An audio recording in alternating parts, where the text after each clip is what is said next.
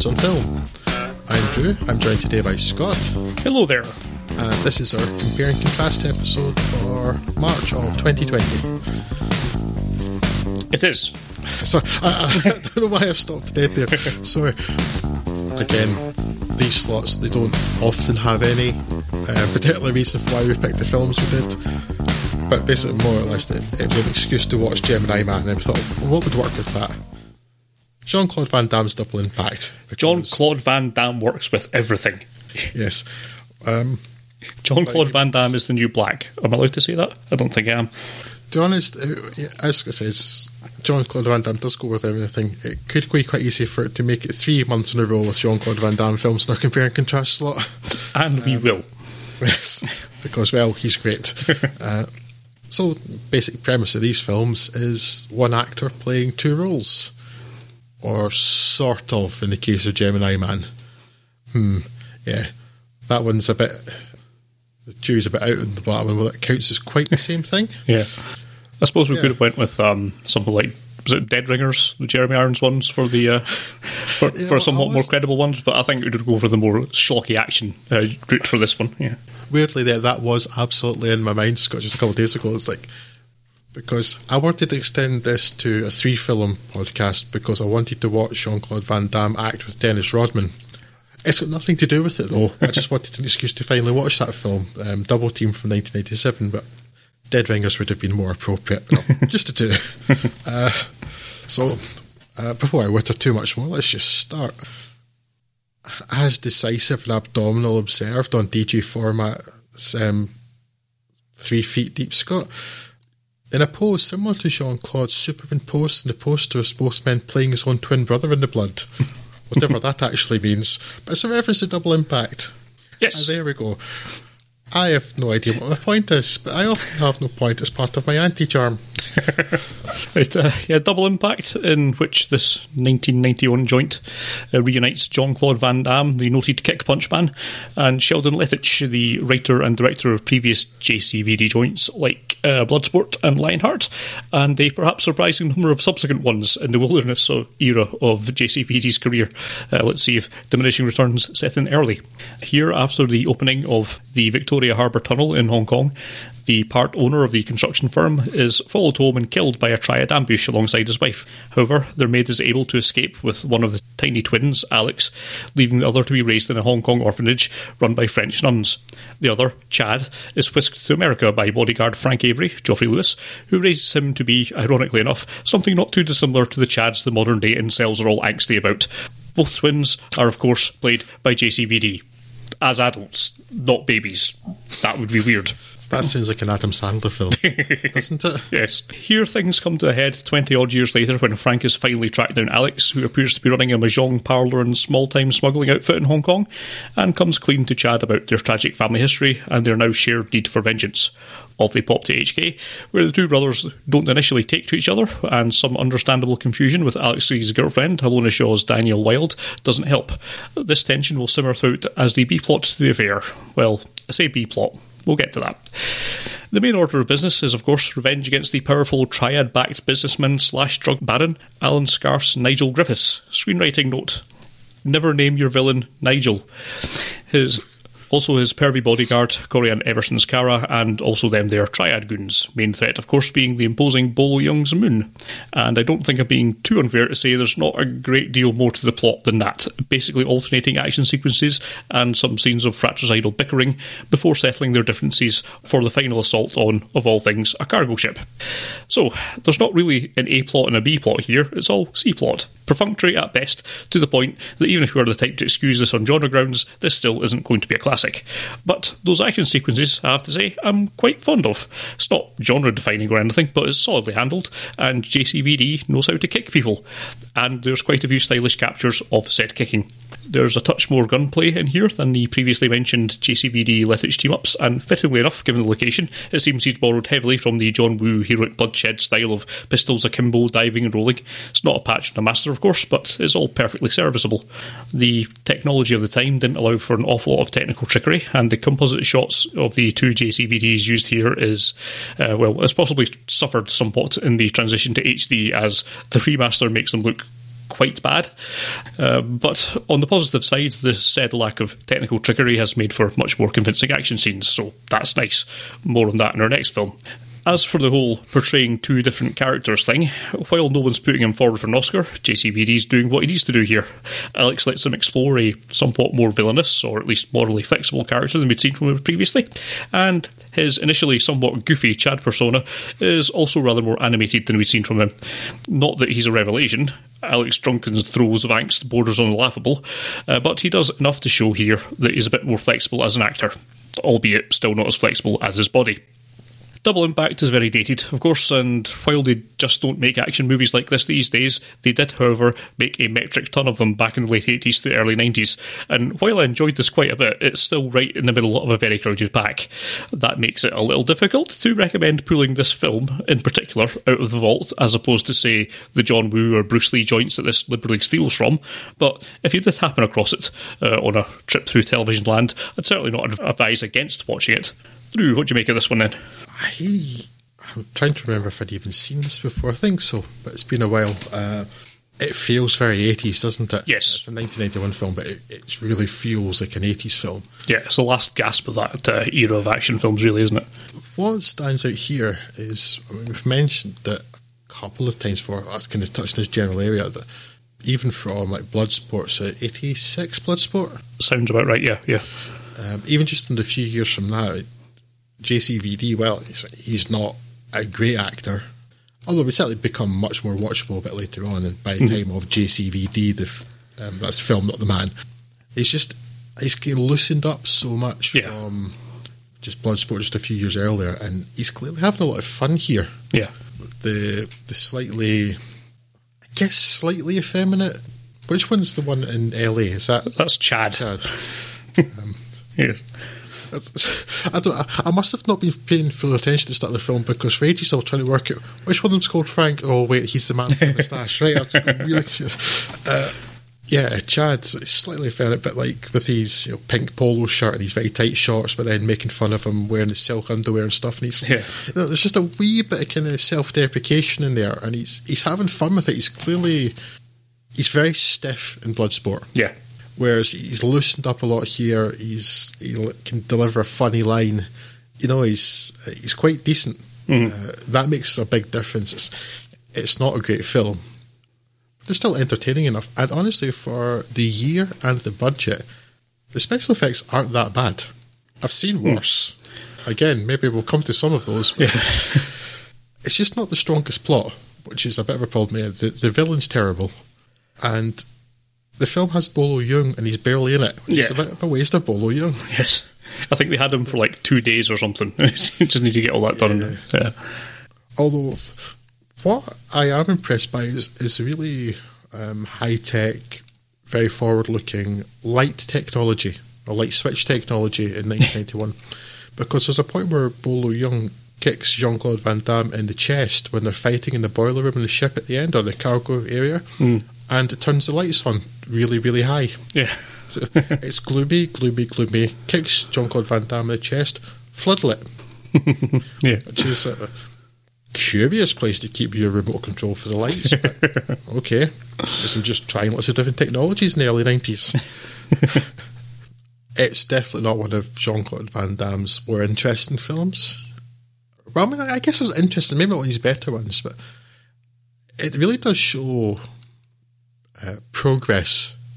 I think that's perhaps the most interesting thing. If you're interested in his work at all, you really do see him improving as he goes along. As I say, loosening up, being an actor more than, or at the very least, an action star more than simply kicky man, which is basically how he starts off um, in the likes of Bloodsport. What it's like, he's a man who kicks and probably best that he sticks to kicks and doesn't speak. And I'm honestly surprised he ever went on. Like you wouldn't have thought that. I think.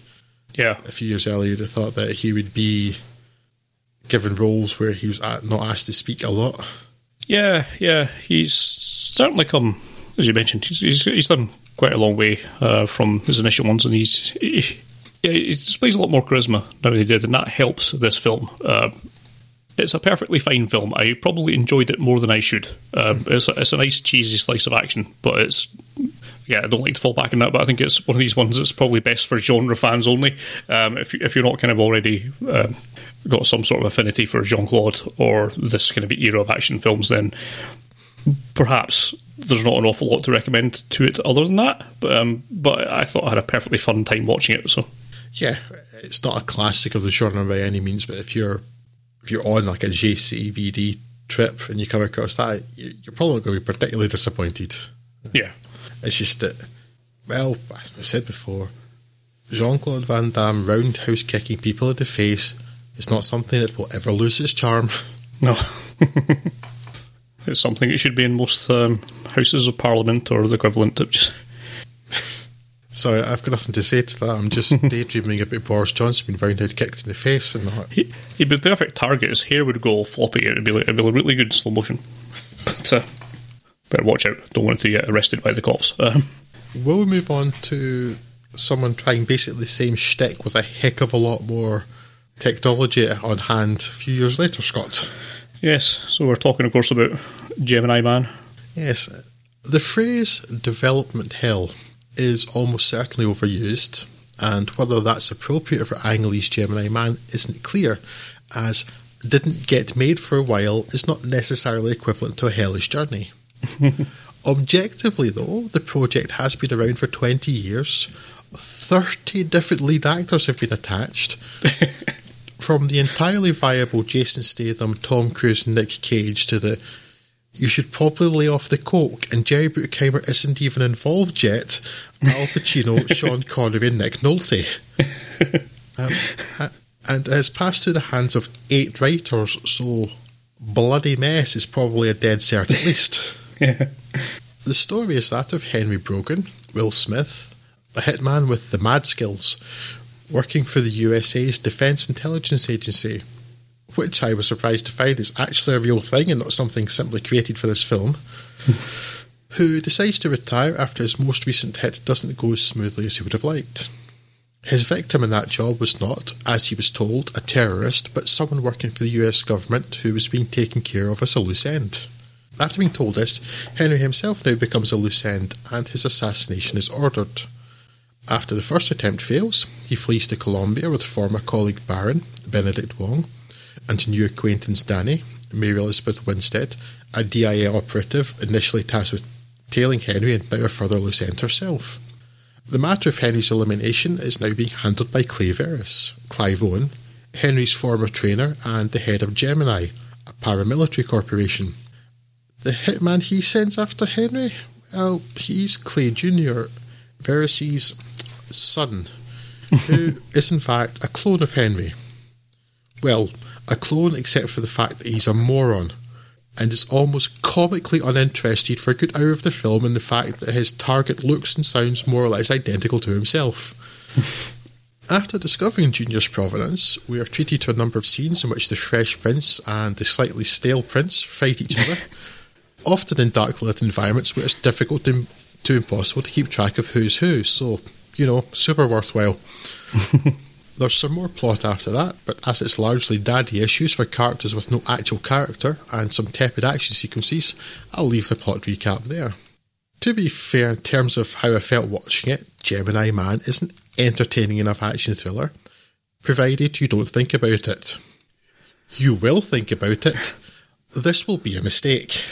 Yes, it's a film best watched sort of with your eyes half shut so you don't see a lot of things. Setting aside the generic, insipid dialogue and underwhelming plot, there are a number of interesting ideas that Gemini Man could have explored, brought about by Verris's actions and his stated reasons for them. The morality of cloning and the eugenics he employs. The idea that it's okay to cause grief in the people murdered in other countries so as long as no American family needs to suffer it paramilitary corporations in general. The fact that his idea is to create a super soldier clone to protect the USA and its values, and that the actor playing the man to be cloned is black, with all of the inherent issues that brings with it.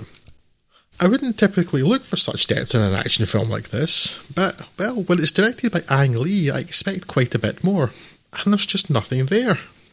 And the one thing that I would have expected, nay demanded, even the most journeyman of filmmakers to address in a film with this plot is nature versus nurture.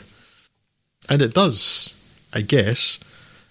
And the answer is it's all nature. 100%. No nuance. Henry knows 100% of Junior's experiences and feelings because they have identical genes. Bloody Double Impact managed it better. a film from the screenwriter of Rambo 3 and Bloodsport and co written by JCVD himself at least touches on the fact that its gene sharing heroes have similar abilities and potential, but different temperaments and personalities thanks to their upbringing. The problem is that Gemini Man seems more a tech showcased in the film, and that's because that's exactly what it is, and yeah. what it was conceived as in the 1990s. And given how common CGI characters are now, and how many de-age stars we've seen just in the last couple of years, if that's your USP, then it better be damn flawless. It just isn't. To be fair, a lot of Weta Digital's work in the film is pretty good, but sometimes the CGI double, based on motion capture work from Smith himself, just looks wrong. We're not talking Peter Cushing and Rogue One bad, but by 2019 standards, it's often pretty ropey and not held by a number of dodgy green screen shots. And some of the action sequences, particularly with the CGI character making quick movements, call to mind Blade 2, and, you know, not in a good way. Mm. As for Will Smith, he's a reasonably engaging and charming presence as Henry, but is out of his depth on the few occasions he's called on to deliver heartfelt emotion or some of the junior version's angst. Clive Owen, pleased as I am to see him, is largely squandered. His is not a notable villain, and while Winstead and Wong provide solid support, like Owen and Smith, they're not really rounded characters. All told, it's a pretty mediocre experience. Not awful enough to get upset about, but pretty unmemorable. Yeah, I was a bit disappointed with this. I'd let myself get my hopes up a little bit because of Ang Lee's attachment to it, but um, I, up, I like Will Smith. He's engaging enough. And to be fair, when I was watching it, it it just about got by on Will Smith's charisma. He can, I think he's still likable enough that he can pull off the grizzled act and he can still remember his Fresh Prince days, as you say, to get the kind of younger one going. Um, and when they're riffing off each other for the most part, it was all right. What I can't forgive, I, I even thought most of the de aging stuff wasn't too dreadful. Um, certainly when it's the kind of more static shots, when they're actually when you pay more attention to it. But what I can't forgive is just how awful all the action scenes looked. Like every single one of the action sequences in this is absolutely dreadful. Um, I felt like I was watching. You know, the first wave of Matrix knockoffs back in 2000 when those started coming out. It, it's that level of just unreal, uncanny valleyness of the way everyone was moving all the way throughout it, and it just looked absolutely awful. It's like they spent allocated about ninety percent of their budget to the de aging and forgot. Oh, at some point we actually need to shoot some action sequences as well, and yeah. they looked dreadful. That's um, exactly the thought I had, Scott. Sorry, just that um, mm-hmm. it felt like it was a lack of budget, either monetarily or in terms of time, but that they focused yeah. more on one thing and didn't have enough time to polish up the other stuff. Yeah, I think that's exactly what's happened. It just does not look good. and as a you, know, you can argue back and forward, I suppose, as whether that's the actual best way to, to use your money on it. But um, I think they've they've erred a bit too far in, in that regard. Uh, they've uh, clearly not been able to achieve quite what they're looking to do on a technical level. So even if you are just viewing this as a technical showcase, I think it fails. It maybe just about passes in one regard, and you know botches the actual basics of it that would make it a somewhat entertaining film. And I'd more or less be repeating what you're saying about the rest of it about the plots. It's just too underdeveloped. Um, it, it's there's a lot of good concepts in here that presumably at some point were written by one of the eight or nine writers or however many people wound up doing it in the end. And all of those just kind of got um, atrophied and not really explored in any depth.